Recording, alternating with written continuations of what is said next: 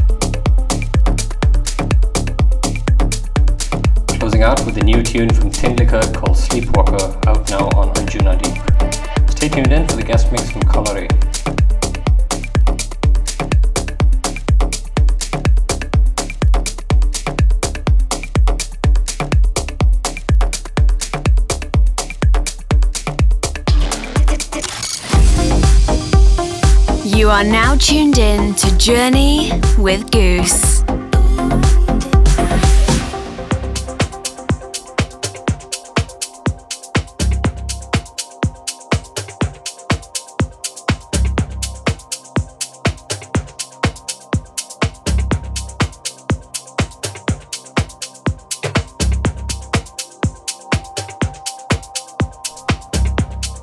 I'm really happy to have Color Ray on the show.